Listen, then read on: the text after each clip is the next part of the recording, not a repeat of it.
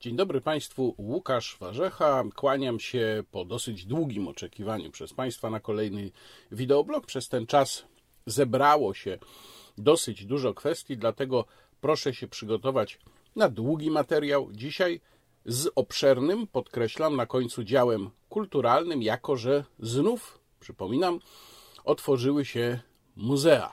Zaczniemy jednak od sprawy aktualnej, a mianowicie pancerny Marian kontra Prawo i Sprawiedliwość.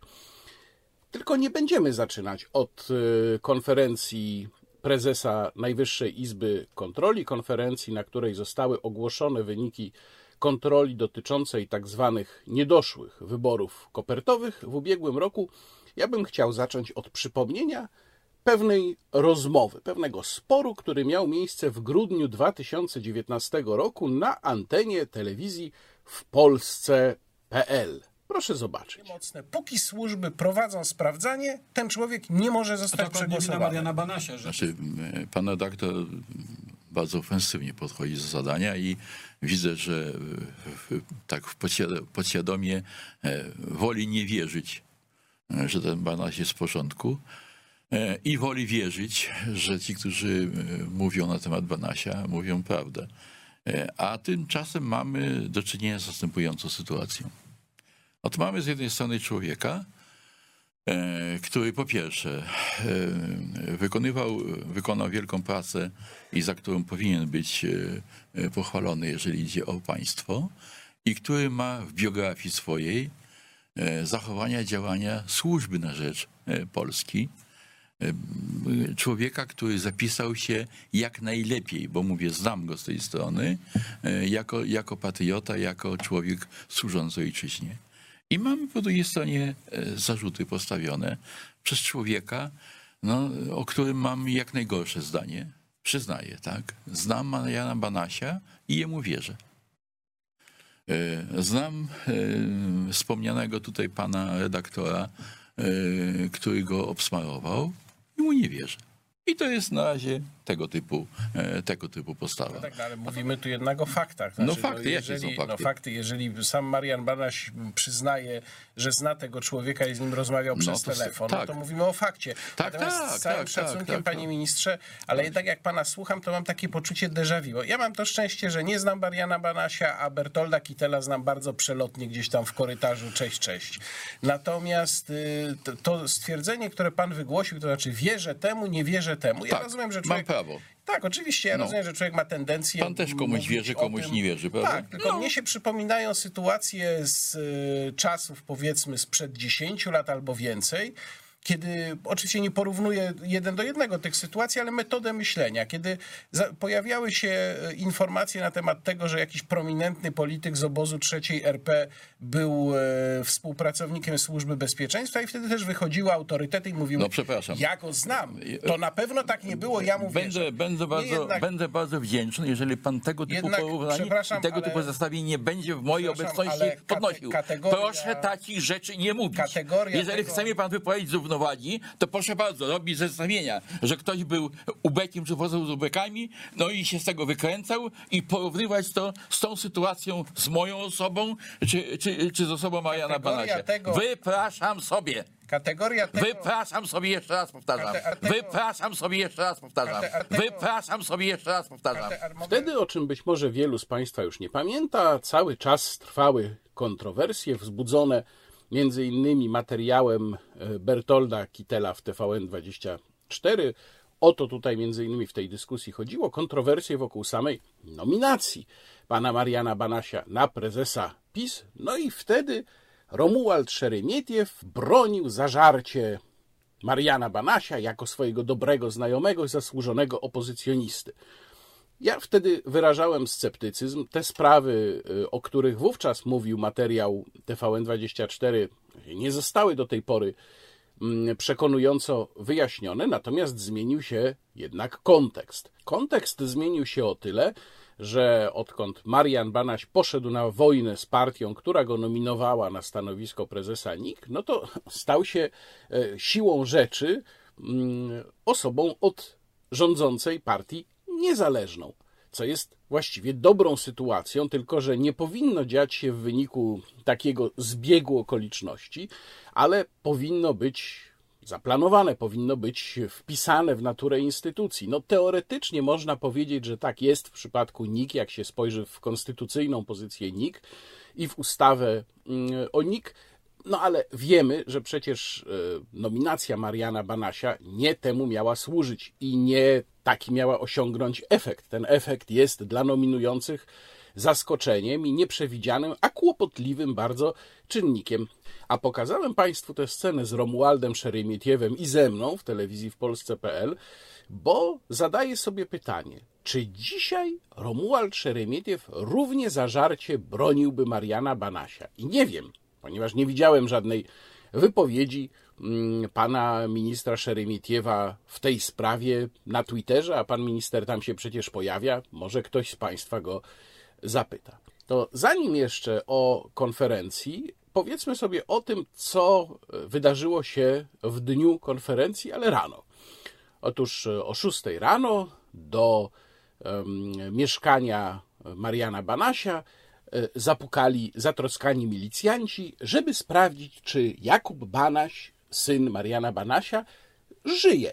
A dlaczego miałby nie żyć syn Mariana Banasia? No, mógłby nie żyć, ponieważ w środę wieczorem E, delegatury NIK oraz służby otrzymały e-mail podpisany przez Jakuba Banasia, w którym to mailu Jakub Banaś pisze, że ma już dosyć tej sytuacji, nie będzie więcej przeszukań, on wszystko wysadzi i się w ten sposób zabije.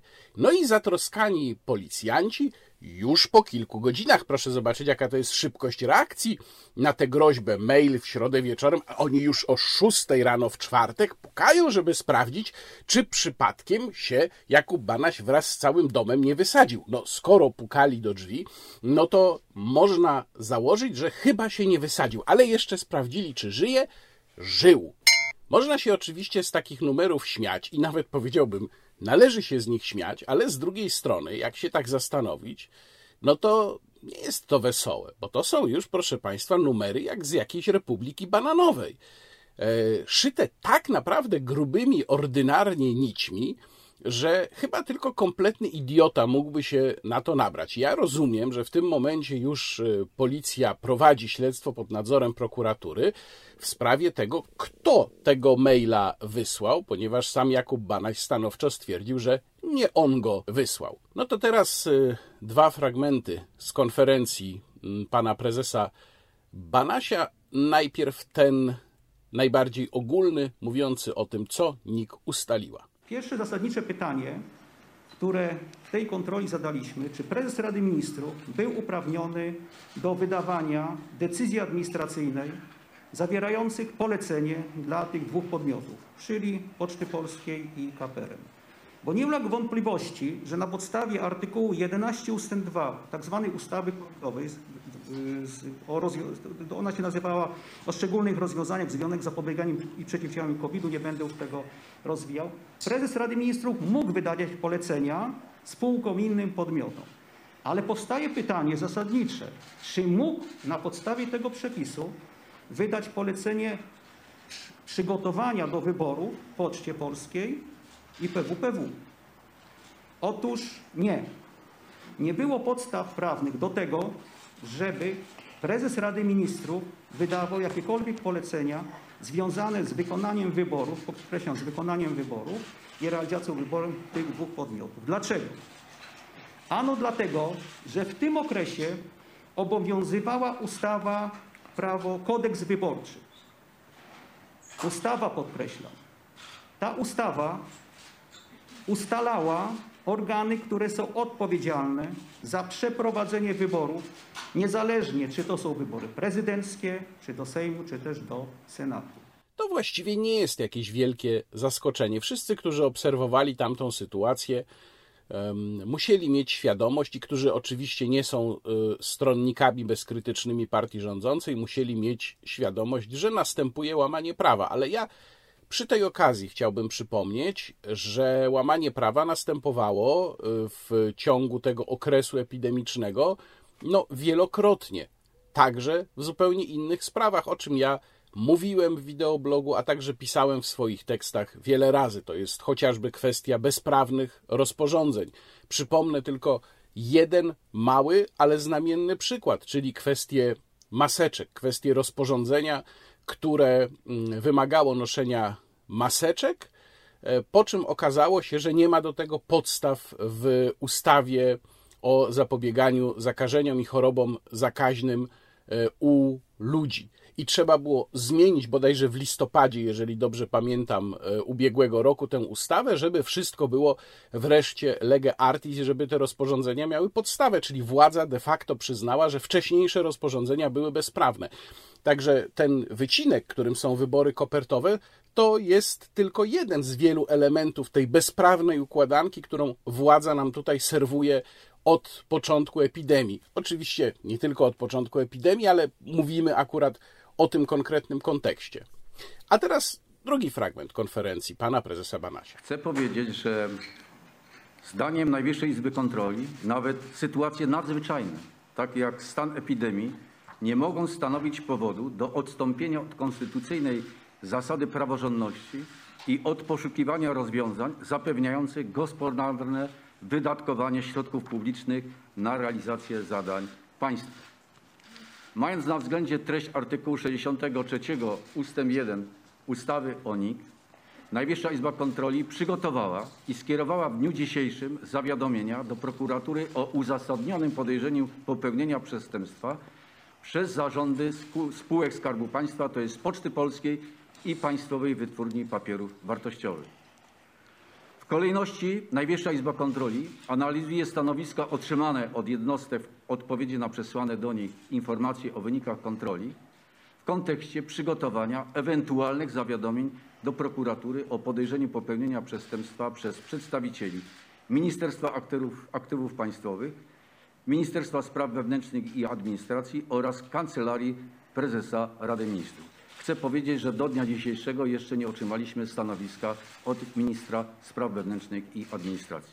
Bardzo jest to ciekawa wypowiedź, ponieważ no oczywiście dwa doniesienia do prokuratury dotyczące PWPW i Poczty Polskiej, to wiemy. Natomiast tam jest takie stwierdzenie, badamy możliwość złożenia jeszcze innych doniesień i również ta możliwość dotyczy, jak usłyszeliśmy, kancelarii premiera kancelarii prezesa Rady Ministrów. No to jest trochę taka odpowiedź na tę poranną wizytę o 6 rano. Znaczy, puk, puk, kto tam? Milicja, czy pan Jakub Banaś dobrze się czuje? Bo my się bardzo martwimy, żeby się nie poczuł gorzej. A potem Marian Banaś na konferencji mówi, na razie nie składamy doniesienia w sprawie postępowania pana premiera, ale jakby ktoś jeszcze się tak bardzo martwił o zdrowie mojego syna albo moje, to być może wtedy złożymy. No, bardzo to się robi ciekawe, albo też, jeżeli jesteśmy państwowcami i obchodzi nas nasze państwo, to robi się nieciekawe. Drugi temat, trzeba tutaj bić na alarm, to jest ustawa o statusie artysty zawodowego. Przypomnę, że ta ustawa ma dwa zasadnicze wątki. Jeden wątek to jest stworzenie tego statusu artysty zawodowego i powołanie Polskiej Izby Artystów, a drugi aspekt, i to jest y, zawarte w projekcie ustawy w przepisach zmieniających inne ustawy, to jest y, znaczące poszerzenie zakresu i podniesienie opłaty reprograficznej. E, przede wszystkim zachęcam Państwa do lektury tekstu, który napisałem na blog Warsaw Enterprise Institute. Na razie zajmując się tym pierwszym aspektem, będzie druga część tego tekstu zajmująca się aspektem opłaty reprograficznej. Wyjątkowo tekst ukazał się na razie, w momencie kiedy nagrywam ten wideoblog, ukazał się na Facebooku Warsaw Enterprise Institute, ponieważ uwaga, Warsaw Enterprise Institute wkrótce po weekendzie uruchamia nową stronę internetową i z pewnymi problemami technicznymi jest związane to, że e, na starej na razie mm, tego tekstu nie udało się umieścić, także proszę koniecznie zaglądać na stronę Warsaw Enterprise Institute po weekendzie. Będzie nowa, piękna strona i tam również e, ten tekst i ten następny dotyczący aspektu opłaty reprograficznej Państwo znajdą. Spójrzmy, co ustawa o statusie artysty zawodowego nam tutaj wnosi. Więc po pierwsze, minister będzie w drodze rozporządzenia określał, kto jest artystą zawodowym, a kto nie jest. A więc po pierwsze, minister właściwy do spraw kultury i ochrony dziedzictwa narodowego, to jest artykuł 27 projektu, określi w drodze rozporządzenia listę zawodów artystycznych, dla których ustalana jest reprezentatywność. Reprezentatywność, czyli chodzi o to, że tym członkiem, artystą zawodowym będzie mógł zostać ten, kto będzie należał do tak zwanej reprezentatywnej organizacji, czyli pan minister se ustali listę zawodów, i potem będą te organizacje dotyczące tych poszczególnych zawodów artystycznych. Czyli krótko mówiąc, biurokraci będą nam ustalać, kto jest artystą, a kto artystą nie jest. W związku z czym artystka, która na przykład w galerii sztuki była taka sytuacja, obierała kartofle i to był performance artystyczny, ona będzie artystką, natomiast taki rękodzielnik, który produkuje na przykład takie ludowe świątki od wielu lat i się tym trudni, artystą nie będzie, ponieważ on artystą nie jest, on jest zwykłym rzemieślnikiem i jemu pan minister nie pozwoli być artystą zawodowym. Druga sprawa to jest powołanie wspomnianej przeze mnie Polskiej Izby Artystów. Oczywiście będzie dyrektor, będzie sekretariat, będzie rada tej y, Polskiej Izby Artystów. No cała ta biurokratyczna struktura ona będzie i ta Polska Izba Artystów będzie się zajmowała przede wszystkim dzieleniem kasy. Ale nie tylko, ponieważ jest tam również punkt siódmy artykułu czwartego, który określa zadania Izby, i ten punkt siódmy mówi, że Izba również się zajmuje prowadzeniem badań naukowych dotyczących artystów zawodowych.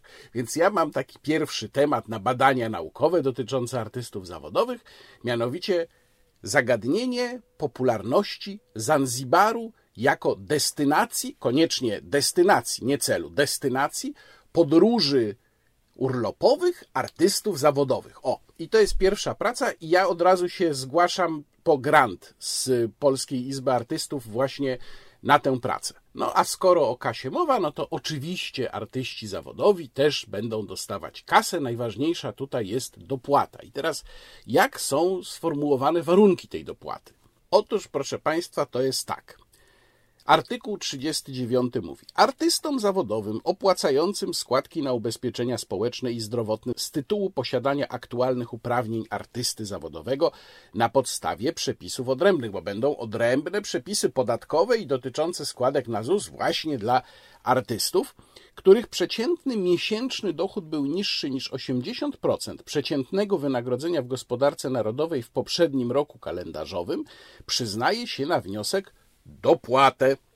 Dopłata wynosi od 20 do 80% obowiązkowych składek na ubezpieczenia społeczne i zdrowotne liczonych od podstawy ich wymiaru, nie wyższej niż minimalne wynagrodzenie, jest uzależniona od uzyskiwanego w poprzednim roku przeciętnego miesięcznego dochodu i jest wpłacana na numer rachunku składkowego płatnika.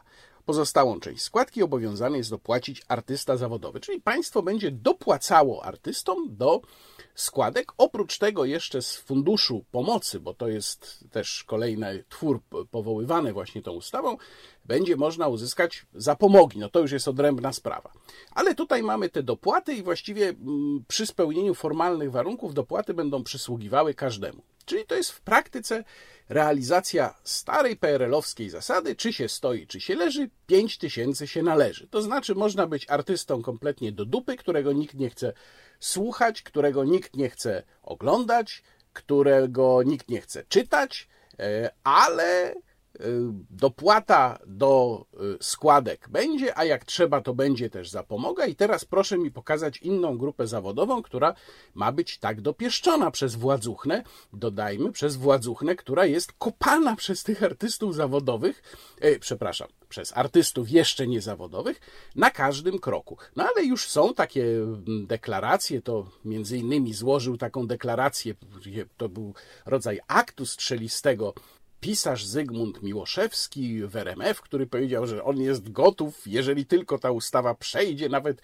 codziennie robić sobie selfika z Piotrem Glińskim. Ja już widzę tego selfika. To będzie tutaj selfik, a tutaj nóż w plecy Piotra Glińskiego. Tutaj ma pan świadomość, że dla niejednego czytelnika przestał być pan autorem uwikłania, e, a stał się pan e, w pewien sposób uwikłany w, w relacje z politykami. Znaczy, e, mam to gdzieś. Znaczy serio, chodzi, na- znaczy chodzi o przeżycie całej grupy, całej grupy społecznej, grupy, która poświęciła swoje życie, żeby w biedzie i w trudności e, tworzyć kulturę.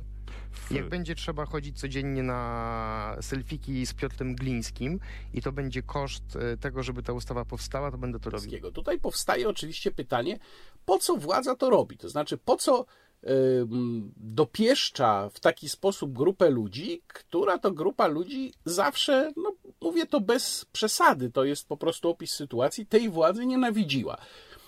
I powiem szczerze, że tego nie rozumiem, a nie rozumiem tego zwłaszcza dlatego, że w ten sposób tworzy się e, rzeczywiście nadzwyczajną kastę ludzi.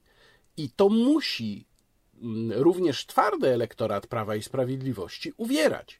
E, Tworzy się kastę ludzi, która będzie zależała, oczywiście, kto może do niej należeć, to będzie zależało od rozporządzenia pana ministra, kastę ludzi, która dostaje nadzwyczajną pomoc od państwa, bo takiej pomocy nikt nie dostaje, a którzy to ludzie wymyślili sobie, że Unii są panie artystami i w związku z tym, jak Unii nie zarabiają, bo są marnymi artystami, to należy im dopłacać.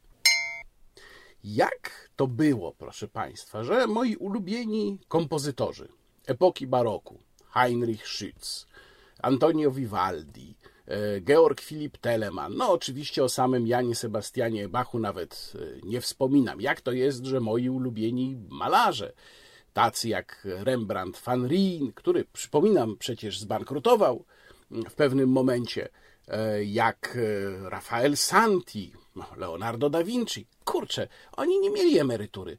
Oni nie mieli składek na ZUS i państwo im nie pomagało. Owszem, niektórzy pracowali na przykład na zamówienie samorządu, tak jak Georg Filip Telemann w Hamburgu, gdzie przepracował, no można powiedzieć dzisiaj na pensji samorządowej, ale nie tylko z tego żył, a przepracował na tej pensji samorządowej, bo jego muzyka się podobała. Dlatego był dyrektorem muzyki w Hamburgu. I wszyscy ci ludzie, owszem, oni robili również rzeczy, które wykraczały poza mm, y, ówczesny smak artystyczny, y, ale dla nich było jasne, że jeżeli coś takiego robią, to narażają się na to, że to się nie sprzeda, że z tego pieniędzy nie będą mieli, a robili inne rzeczy po to, żeby przeżyć. No, rzeczywiście Bach na przykład strasznie się męczył już w pewnym momencie jako mm, kantor e, u świętego Tomasza w Lipsku, no ale pozostawił wielką muzykę. A teraz y, proszę zobaczyć, co mówiła Robertowi Mazurkowi, w jakim tonie mówiła Ilona Łebkowska i proszę się zastanowić, ile przetrwają świetne scenariusze Ilony Łebkowskiej. Czy tyle, co muzyka Bacha? Bo biedny artysta nie jest wzruszający, a biedne dziecko ze ściany Tak, wschodniej ma z pani drugiej- rację. Na litość boską, tak właśnie jest. Ja nie będę się teraz y, na przykład nad losem biednego artysty, aktory, aktora, który nie znajduje zatrudnienia, użalał, bo wolę na przy- Wie pani On nie ma zatrudnienia, artysta tworzy, nie jest na etacie. Proszę pana, artysta tworzy, nie są na etacie. Na całym świecie artyści nie są osobami, które są na etacie, Po które pierwsze, artysta, ale proszę pani, ja, ale ja, przez, ja też nie jestem na etacie. Ja też nie jestem na etacie. Nie wiem, o czym pani mówi. Ja od, proszę pani, 20 lat Ja nie. nie jestem na etacie. Ale ja też nie, niech pan sobie wyobrazi. No dobrze, ale teraz tak. Wie pani, nie będę się teraz roztkliwiał nad swoim nędznym losem, bo on nie jest taki znowu nędzny. Mnie w związku z tym nie spotkają żadne beneficje, d- żadne frukta, jakie się ma z powodu etatu, ale to jest mój wybór dorosłego, świadomego człowieka. Jeżeli ktoś chce być aktorem, pani, moja córka zdaje w tej chwili na, na Akademię Sztuk Pięknych. Znaje tam 18-letnia dziewucha z pełną świadomością, że jak się jej nie uda znaleźć odbiorców na swoje dzieła, to będzie sprzedawała wegańskie hamburgery. I bardzo dobrze. Zresztą moim zdaniem, jak posprzedaje trochę i się spoci i namęczy, to jej to akurat zrobi dobrze, na głowę generalnie i na ręce. Ja panu powiem, że jeśli pana córka będzie zdolną osobą, ale na przykład będzie tworzyła y, dzieła plastyczne, które będą y, pod prąd y, modą i nie będą się nadawały do zawieszenia nad kanapą y, w- u jakiegoś y, y, y, zamożnego y, człowieka, y, to ja bardzo chętnie y, y, y, podpiszę się pod tym, żeby dostawała y, jakiś rodzaj stypendium. A ja nie. Tutaj bardzo warto zwrócić uwagę na tę wypowiedź Ilony Łebkowskiej, ponieważ ona mówi mniej więcej coś takiego, nawiązując do tej sytuacji z córką Roberta Mazurka, że jej zdaniem artyście, artyście przez duże A, artyście zawodowemu przez duże A i duże Z, trzeba płacić niezależnie od tego, czy kogoś jego sztuka interesuje, czy nie, bo on za te państwowe pieniądze ma prawo przekraczać kolejne granice. No nie, droga pani. Artyści przez wieki zarabiali tym, co zrobili. Jak się nie podobało, to nie zarabiali. I teraz ja mam pytanie: jak to się stało, że sztuka wydała tak wielkie dzieła przez tyle wieków, pani Łebkowska? Niech pani mi to wyjaśni przy takim mechanizmie, który zgodnie z pani sposobem rozumowania powinien cały postęp sztuki i największych, najwybitniejszych artystów zdusić i stłamsić, no bo przecież nie mieli tej zapomogi od państwa i musieli normalnie zarabiać. Czy to wykonując zamówienia możnych ludzi, którzy mieli oczywiście swój gust, czy tak jak wspomniany przeze mnie Telemann albo Bach, pracując po prostu, ciężko pracując i codziennie pracując, jak to było, pani Łebkowska? Niech pani mi to wyjaśni. Teraz drugi wątek, który rozpocznę od tweeta korespondenta telewizji polskiej w Niemczech, pana Cezarego Gmyza, który napisał tak. Wreszcie, wreszcie koncerny opite do wyżygu będą musiały oddać parę groszy tym, których doją od lat. Mam nadzieję, że korupcyjne lobby pana K nie zatrzyma tego na ostatniej prostej, napisał Cezary Gmyz. E, Napisał również w innym twicie, że mm, przecież ustawa wyraźnie mówi, że opłatę mają wnosić producenci, importerzy, a nie klienci. No, nie wiem, może Cezary Gmys zna się na niemieckiej polityce, nie oceniam, natomiast jestem pewien, że kompletnie nie rozumie ekonomii i gospodarki. Otóż, panie Gmys, zawsze jest tak, że jak państwo narzuca jakąkolwiek opłatę na którymkolwiek etapie poprzedzającym kupno danego towaru czy usługi od klienta, to ostatecznie płaci za nią klient. E, To jest takie żelazne, panie Gmys, prawo ekonomii. Ale w tym konkretnym wypadku również wynika to z samej natury opłaty reprograficznej. Ponieważ niezależnie od tego, że projekt ustawy mówi, kto wnosi opłatę, to przecież on nie mówi o tym, że ta opłata ma nie wpłynąć na wzrost ceny. Owszem, jest o tym mowa w ocenie skutków regulacji, za chwilę do tego przejdziemy. Ale ocena skutków regulacji, tu wyjaśniam tym z Państwa, którzy może nie wiedzą, tak zwany OSR, e, jest dołączana do rządowych projektów ustaw obowiązkowo. No i tam ma być ocenione, jak dana ustawa, dana, dane prawo wpłynie na różne dziedziny życia. Ale przede wszystkim trzeba zauważyć, że sama natura opłaty reprograficznej, czyli opłaty, która miała być wynagrodzeniem dla twórców za dozwolone powielanie za pomocą różnych urządzeń ich dzieł, jest taka, że tę opłatę mają wnosić ci, którzy kopiują te dzieła.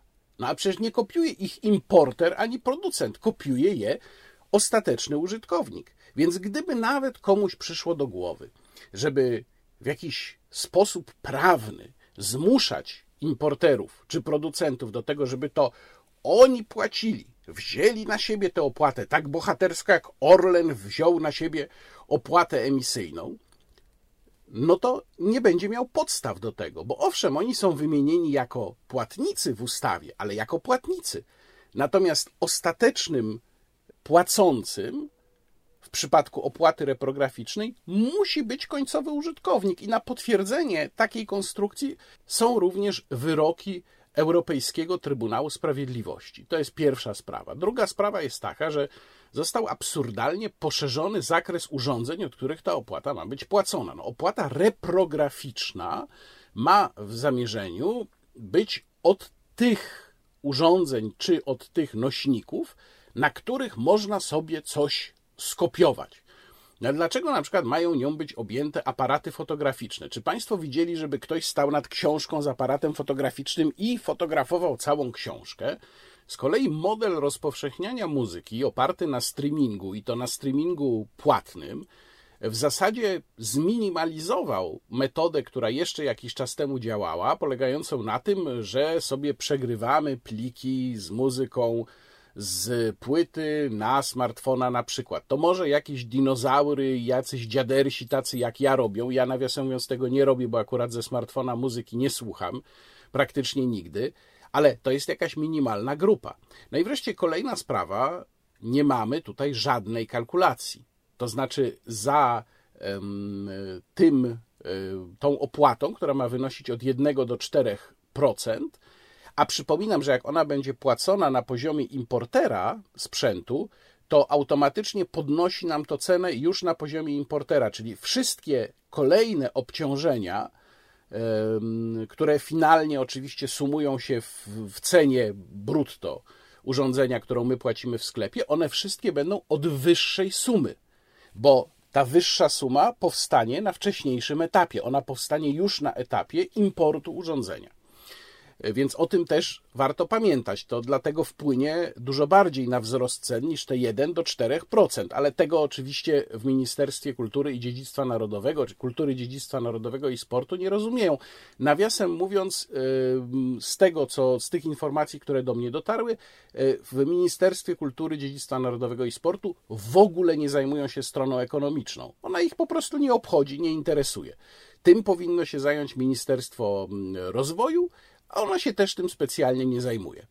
E, I projekt ustawy w ogóle nie był konsultowany z polskimi importerami elektroniki. Zwróćmy tu uwagę na jeszcze dwa aspekty. Pierwszy to jest podział tych pieniędzy. I podział pieniędzy ma być taki, że z dwóch rodzajów tej opłaty, z jednej 49% będzie szło dla funduszu wsparcia, z drugiego rodzaju, czy tam od, od, od innych kategorii e, sprzętu 30% a reszta będzie szła do organizacji zarządzania, zbiorowego zarządzania prawami autorskimi, czyli do ZAX-u. Czyli do ZAX-u zaczną płynąć nagle pieniądze rzędu setek milionów złotych, bo tak są szacowane wpływy, a ZAX jest poza kontrolą. To nie jest instytucja państwowa, to jest organizacja wpisana w ustawie, ale jest to organizacja prywatna. Więc proszę sobie wyobrazić, że rząd po prostu przepompuje kupę naszych pieniędzy do prywatnej organizacji, która sobie będzie robić z nimi no to, co robi do tej pory, czyli prowadzić jakąś tam nieprzejrzystą finansową gospodarkę.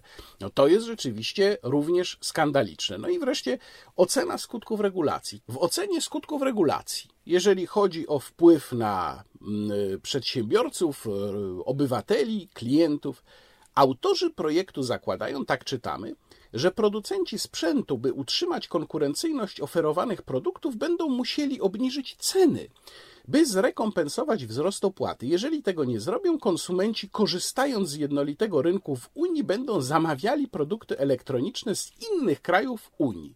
Warto się nad tym zatrzymać. Po pierwsze, autorzy projektu zakładają, że producenci sprzętu będą musieli obniżyć ceny. A niby dlaczego? Dlaczego na przykład firma Samsung ma z powodu wprowadzenia opłaty reprograficznej w Polsce obniżać ceny. Czy Polska jest dla Samsunga tak ważnym rynkiem, żeby oni tutaj musieli o to dbać? Oczywiście, że nie. To jest rynek marginalny. Z punktu widzenia właściwie każdego dużego producenta sprzętu, sama Polska jest rynkiem marginalnym. Oczywiście, że producenci nie obniżą cen.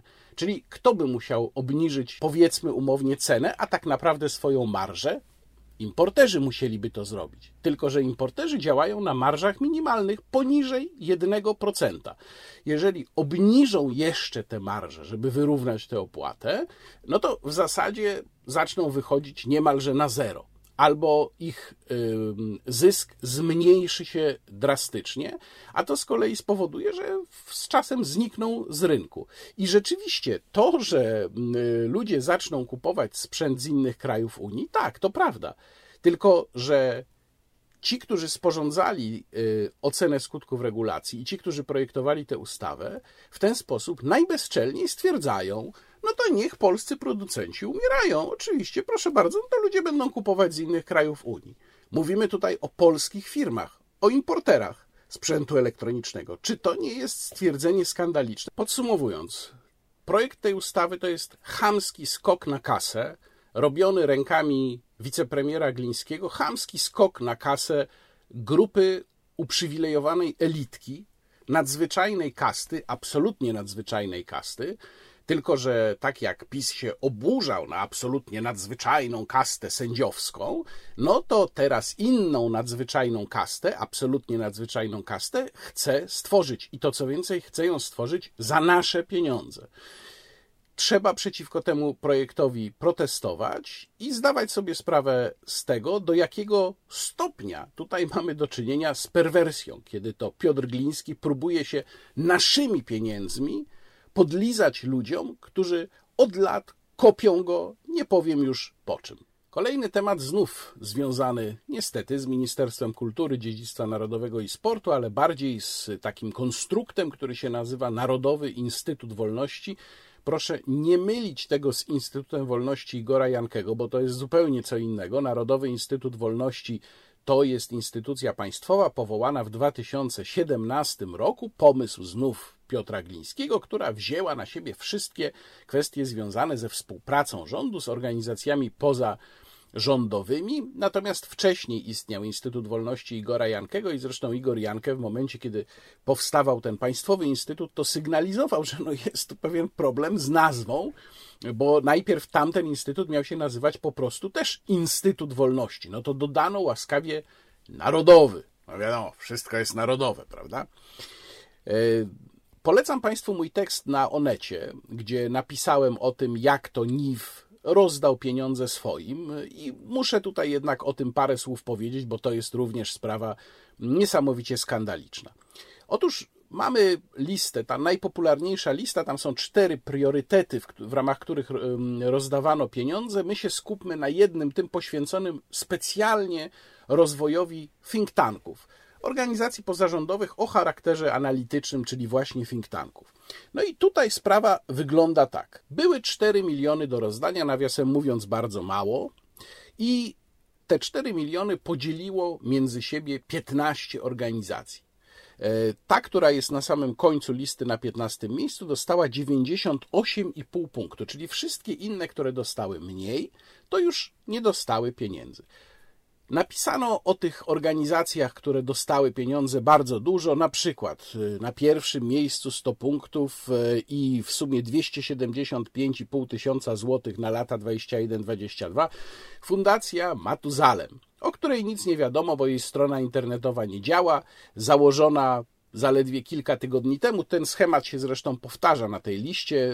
Wiele z tych organizacji jest bardzo nowych. Potem mamy na przykład Instytut Spraw Konstytucyjnych strona internetowa prawie nie działa, znów założony parę tygodni temu, a założycielem jest radny Prawa i Sprawiedliwości. Bardzo się śmiano też z Fundacji Rozwoju Powiatu Łęczyckiego, która dostała też 100 punktów, ha, a jej e, tytuł zadania, bo to mm, tutaj na poszczególne zadania się wnioskowało o pieniądze, tytuł zadania jest, uwaga, Fin Feng w powiecie łęczyckim. Fin Feng. Dla tych z Państwa, którzy e, znają angielski, no to thin to jest e, cienki, chudy, a feng dziękować, tak? No więc e, wychodzi na to, że Fundacja Rozwoju Powiatu Łęczyńskiego chce się zajmować jakimiś cienkimi podziękowaniami. Nie wiem o co tutaj chodzi. Niektórzy wrednie podejrzewają, że po prostu ci ludzie nie wiedzą, jak napisać think tank. No ale muszę też przyznać, że tytuł zadania przygotowanego przez Fundację Matuzalem jest całkiem intrygujący. Od zatomizowanej bezradności i lęku jednostki do harmonijnego życia w lokalnej społeczności. Takie jest zadanie, na które Fundacja Matuzalem dostała, przypomnę, 275,5 tysiąca złotych. Ale są na tej liście zwycięzców dwie pozycje szczególnie kuriozalne. Pierwsza z nich to jest Fundacja Klubu Ronina klub Ronina, którego ja kiedyś byłem członkiem, stałym uczestnikiem spotkań, ale z którego odszedłem mniej więcej w 2016 roku, kiedy klub został zamieniony przez Józefa Orła w przybudówkę Prawa i Sprawiedliwości praktycznie. I Fundacja Klubu Ronina dostała 99 punktów na rozwój projektu popularyzacji wiedzy eksperckiej TTI. Jak Państwo byli ciekawi, co to jest Klub Ronina w tej chwili, to Klub Ronina to są takie jednoosobowe przeglądy tygodnia wygłaszane przez Józefa Orła zdalnie, no bo jest epidemia, no mniej więcej coś takiego jak ja tutaj do Państwa mówię, plus zdalne spotkania z gościem. I to, proszę Państwa, mm, zostało wycenione na 290 618 zł i 84 grosze. A teraz kto przegrał, kto jest wśród przegranych? No wśród przegranych jest na przykład Fundacja Courtwatch Polska, która od lat za pomocą e, sieci społecznych obserwatorów monitoruje to, jak pracują polscy sędziowie i polskie sądy. Fundacja, która na ten temat wydała wiele raportów, która śledziła różne procesy legislacyjne dotyczące systemu wymiaru sprawiedliwości, fundacja do bólu merytoryczna. Albo na przykład Nowa Konfederacja, której Państwu nie muszę przedstawiać, Bartłomieja Radziejewskiego, też z wieloletnią historią, która wydaje tak zwany Thingzin Nowej Konfederacji, która cały czas y, wydaje analizy, teksty publicystyczne, zajmuje się między innymi zagadnieniami geopolityki, jako jeden z niewielu think tanków y, w Polsce, prywatnych think tanków. Przegrał również Klub Jagielloński, no to w ogóle już nie muszę mówić, co to za instytucja istniejąca od 1989 roku, a zatem z historią równą czasowi istnienia trzeciej RP, E, której działalność analityczna i publicystyczna, no to są pewnie już tysiące, może nawet dziesiątki tysięcy tekstów i analiz różnego rodzaju, i oni wszyscy dostali, proszę Państwa, mniej punktów niż ta Fundacja Matuzalem czy Fundacja Klubu Ronina. Aha, no i właśnie, jeszcze jedna fundacja, która zajęła drugie miejsce, też 100 punktów i która dostała w jednym priorytecie prawie 300 tysięcy złotych, bo 291, a w drugim jeszcze dostała tak zwana budowa kapitału kapitału żelaznego 500 tysięcy, czyli pół miliona. I to jest, proszę Państwa, fundacja Polska Wielki Projekt, czyli fundacja, której jedynym zadaniem jest organizowanie kongresu Polska Wielki Projekt, który w praktyce po 2015 roku stał się takim kongresem e, intelektualnej podbudowy prawa i sprawiedliwości. Czyli z ręki do ręki, czyli państwo dało tej fundacji prawie 800 tysięcy złotych na czas 2021-2022 na organizację kongresu partii rządzącej. Ja postawiłem taką tezę w jednym ze swoich e, felietonów, w felietonie w Super Expressie, że właśnie ten konkurs, wyniki tego konkursu e, Narodowego Instytutu Wolności, ale także dymisja mm, Zbigniewa Jagiełły, prezesa PKO BP, to są dwa symptomy tego samego, czyli poczucia schyłkowości, które zaczyna wygrywać w obozie władzy, że to już właściwie koniec, że trzeba teraz się nachapać, póki jeszcze można, już na chama, bez zachowywania pozorów, brać tę kasę, gdzie tam się jeszcze da, bo za chwilę już nie będzie można jej brać. No to jest taki mechanizm, który bardzo często się pojawia u schyłku tej czy innej władzy, mechanizm kompletnej już degeneracji. Bardzo krótko odnotuję tylko kwestię tego, na jakim etapie jesteśmy, jeżeli chodzi o epidemię i jeżeli chodzi o o proces podawania wiadomej substancji obywatelom, tutaj warto odnotować, te zapowiedzi, że niedługo już 16 i 17-latkowie będą mogli skorzystać. Ja już widzę te tłumy 16 i 17-latków walące drzwiami i oknami. Mm, swoją drogą ciekaw jestem, kto w tej celebryckiej kampanii, która ma zachwalać te substancje, będzie się pokazywał. Natomiast zbliżamy się do takiego momentu, w którym zapotrzebowanie będzie spadać. Popyt trochę nakręcony w ostatnim czasie zostanie zaspokojony. No i pytanie, jak wtedy będzie wyglądała sytuacja? To znaczy, czy rząd będzie dalej szedł drogą sanitaryzmu, a zatem będzie próbował w jakiś sposób przykręcać śrubę? Na razie zaznaczam, że się od tego odżegnał i w związku z tym, z tymi swoimi pomysłami Jarosław Gowin został jak Himmelsbach z angielskim. Trochę głupia sytuacja, prawda, panie premierze? E, no, ale nie jest powiedziane, że mm, zmiany tutaj jednak nie będzie, zmiany stanowiska. Widocznie na razie w sondażach musiało wyjść, że nie ma akceptacji dla dyskryminacji osób, które substancji nie przyjęły. Natomiast może się też okazać, bo takie się zaczęły pojawiać pogłoski, że w ogóle cała ta kwestia schodzi jesienią na plan dalszy, gdyby Jarosław Kaczyński miał się zdecydować na bardzo znaczące polityczne przyspieszenie. Ja stawiałem tezę, że takiego przyspieszenia przed y, wiosną przyszłego roku nie będzie. Oczywiście mówiąc o przyspieszeniu mam na myśli próbę doprowadzenia do przedterminowych wyborów, no ale zobaczymy. Wszystko jest możliwe w polskiej polityce. Na jedną jeszcze rzecz z pewnością warto zwrócić uwagę, to znaczy na to, jak sanitaryści, a także celebryci, którzy wypłynęli na tym, co się dzieje od ponad roku, do jakiego stopnia będą chcieli obronić swoją pozycję. No bo w miarę jak będzie spadało zainteresowanie chorobą, no to ich pozycja też będzie spadać. I stąd już są takie głosy. Paweł Grzesiowski gdzieś znowu mówił: za szybko, za szybko, to luzowanie trzeba powstrzymać, bo będzie tragedia. Oni będą iść w tym kierunku cały czas, nie będą chcieli, żebyśmy wrócili do jakiejkolwiek normalności. Więc tutaj myślę, że też trzeba e, zacząć wywierać presję, i tu mówię nie tylko o przedsiębiorcach. Nawiasem mówiąc, w najnowszym rozporządzeniu, które tam zresztą było modyfikowane, są takie no wręcz złośliwości, bo to już trudno inaczej interpretować. To znaczy, na przykład bardzo późna data wpuszczenia klientów do restauracji, do środka, ale kuriozum już kompletnym jest dopiero czerwcowa, najpóźniejsza data uruchomienia wyciągów. Nie wiem, czy to jest jakaś sankcja za tego instruktora narciarstwa, czy co, ale przypominam, że wyciągi mogłyby zarabiać również latem, bo latem turyści też na nich jeżdżą.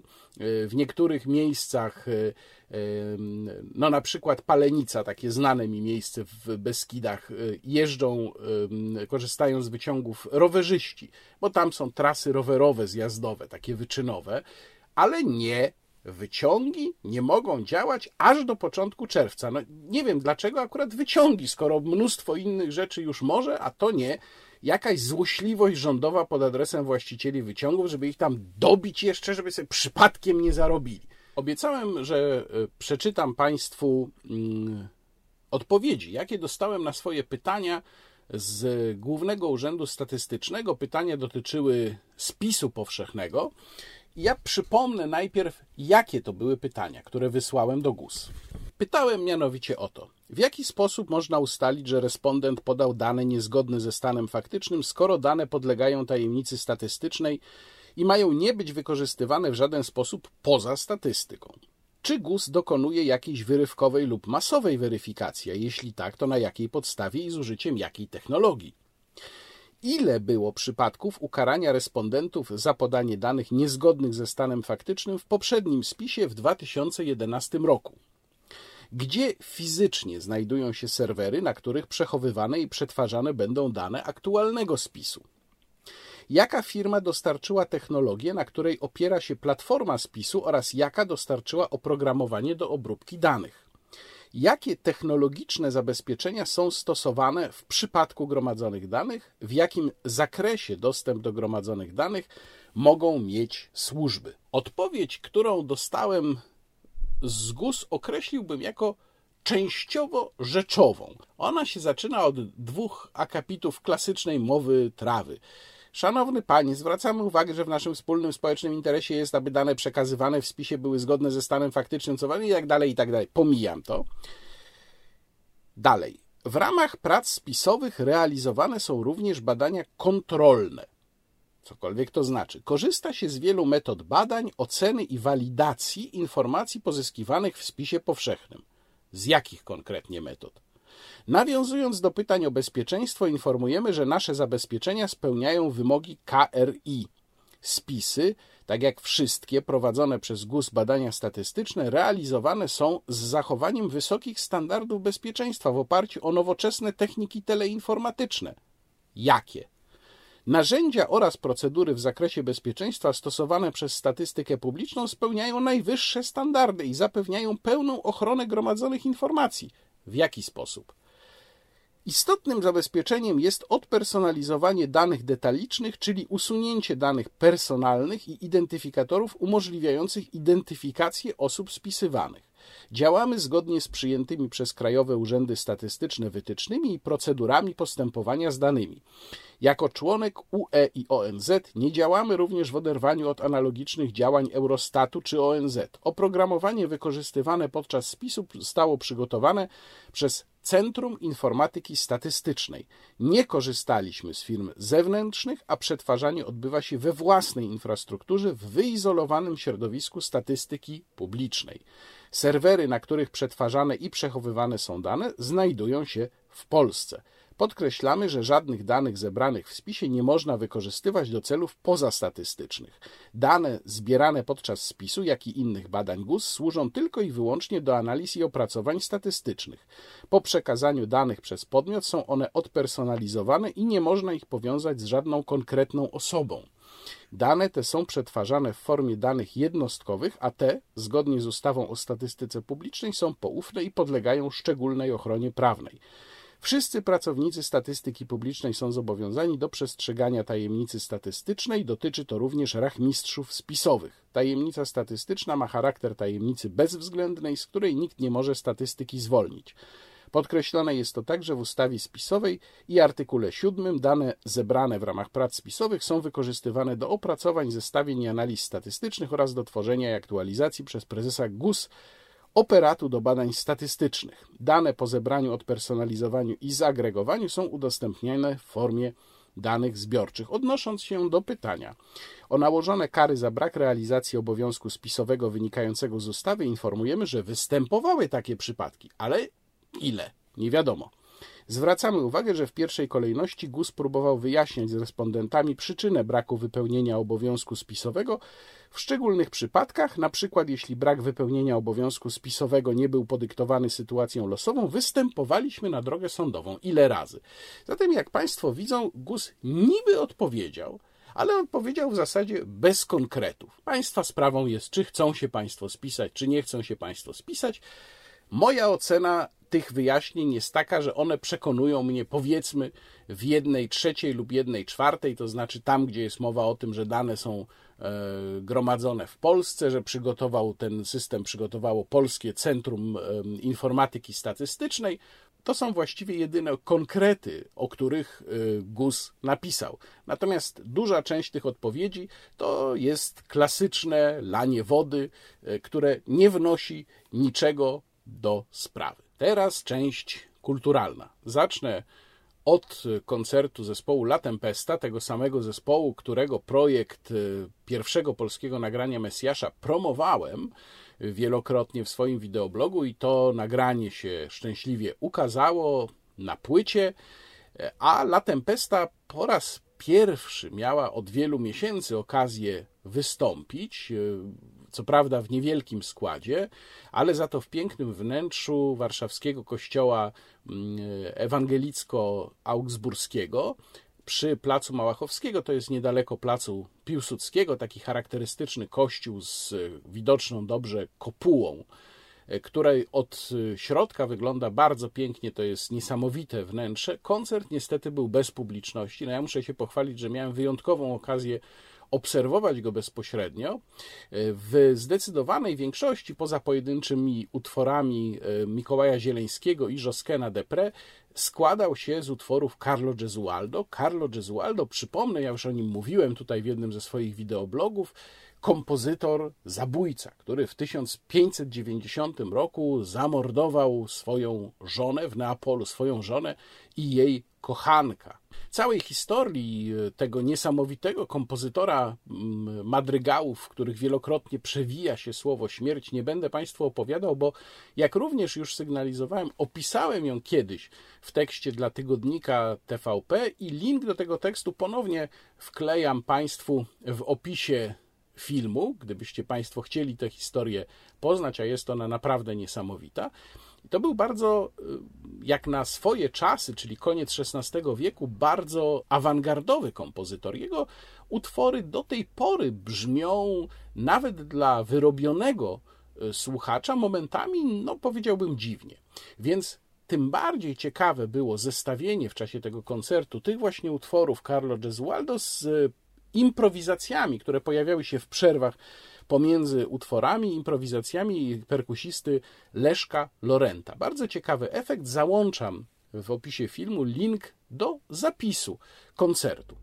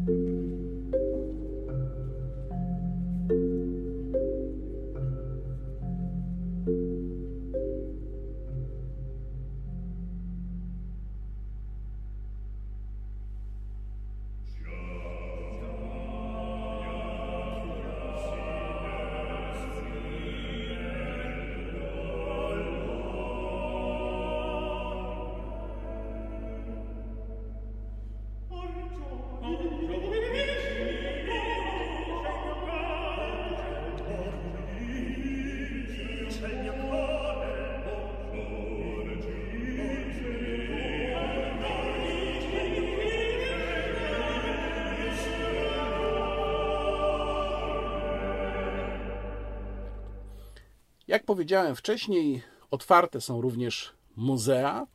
Ja miałem okazję odwiedzić kilka ciekawych miejsc w ostatnim czasie. E, najpierw Sochaczew, bo czasem warto e, przejechać się do miejsc, które są dosyć blisko. One potrafią być zaskakująco ciekawe. Sochaczew, tam e, zwiedziłem skansen kolei wąskotorowej. Jeżeli kogoś kolej interesuje, a mnie bardzo interesuje i zawsze mnie interesowała, a wychowywałem się niedaleko torów kolejowych, linii kolejowej, e, to e, polecam. Natomiast szczególnie interesujące jest niewielkie Muzeum Ziemi Sochaczewskiej i pola bitwy nad Bzurą. W tym muzeum można poznać historię ziemi sochaczewskiej. To jest też interesujące, ale na mnie szczególne wrażenie zrobiła ta część dotycząca dwóch wojen, bo tam również jest y, wystawa poświęcona I wojnie światowej. I o I wojnie światowej warto sobie czasem trochę poczytać albo właśnie przypomnieć sobie w muzeum, jak ona wyglądała, bo ona zginęła w cieniu totalnej II wojny światowej, a przecież to było właśnie przejście od takiego dawnego sposobu walki do wojny totalnej. Ja przyznam, nie miałem pojęcia, że w czasie I wojny światowej Sochaczew został prawie całkowicie zniszczony. Również y, w tamtym regionie doszło do jednego z najtragiczniejszych ataków bronią chemiczną, y, kiedy to Niemcy zaatakowali y, Rosjan chlorem. Ofiary umierały w straszliwych męczarniach, więc to robi wrażenie, ale szczególne wrażenie zrobiła na mnie wystawa poświęcona wojnie obronnej, no bo bitwa nad Bzurą, największa, jak wiadomo, operacja mm, wojny obronnej 1939 roku. Kiedy człowiek sobie uświadomi, jak w ciągu dosłownie parunastu dni właściwie zawalił się cały stary świat, kiedy zobaczy twarze tych młodych ludzi, tych żołnierzy, którzy poszli walczyć, bo siłą tej wystawy, która nie jest przecież jakaś ogromna, jest to, że tam zebrano mnóstwo osobistych dokumentów i osobistych pamiątek. Dokumentów również właśnie polskich żołnierzy, w większości tych, którzy polegli w czasie wojny obronnej w 1939 roku. Jak niesamowite było to marnotrawstwo krwi, marnotrawstwo najlepszych obywateli Rzeczypospolitej w wielu przypadkach, wziąwszy pod uwagę, jak źle byliśmy do tej wojny przygotowani i jak gigantyczny ponieśliśmy jej koszt, a potem już ponosiliśmy cały czas. Tam są takie dwa momenty na tej wystawie poświęconej II wojnie światowej, które szczególnie zapamiętałem. Jeden to jest kurtka mundurowa żołnierza obszyta czerwoną nicią w miejscu, gdzie tego żołnierza trafiły odłamki. Tam jeszcze na pasku torby widać nawet ślady krwi.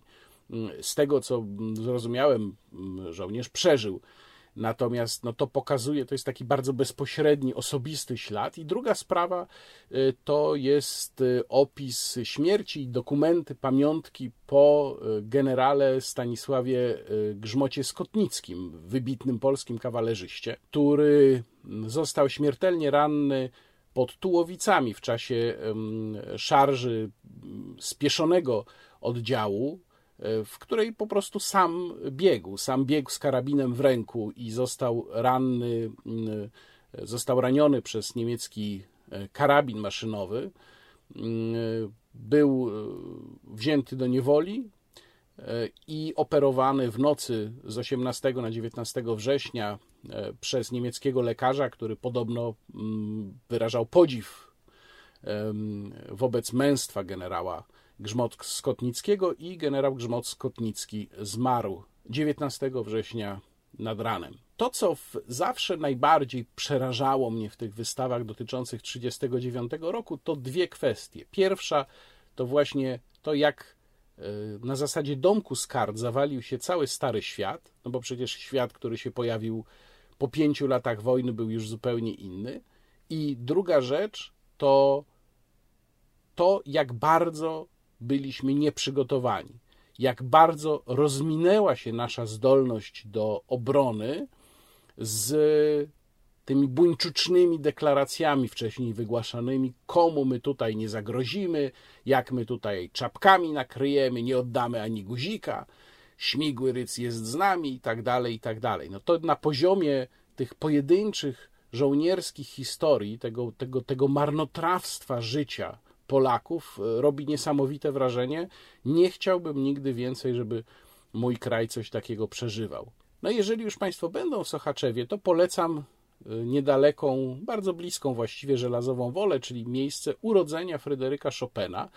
Ale jadąc tam trzeba pamiętać o paru rzeczach. No po pierwsze o tym, że nie wiadomo tak naprawdę kiedy Fryderyk Chopin się urodził, bo tutaj daty są mocno rozbieżne. Nawet mówi się o 1808 roku. O takiej dacie wspomina Ewa Solińska w książce Tajemnice Chopina. Tutaj ta mm, rozbieżność jest niezwykle zagadkowa interesująca.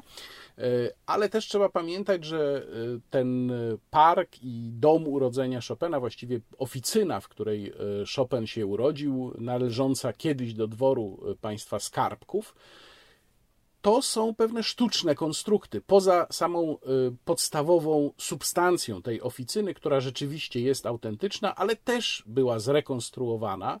Park to jest w ogóle już koncepcja oparta na założeniach wymyślonych przed II wojną światową w dwudziestoleciu międzywojennym, e, chociaż sam park był stworzony już po II wojnie światowej, więc to nie jest taka przestrzeń, w której urodził się i w której bywał później jeszcze jako chłopiec Fryderyk Chopin.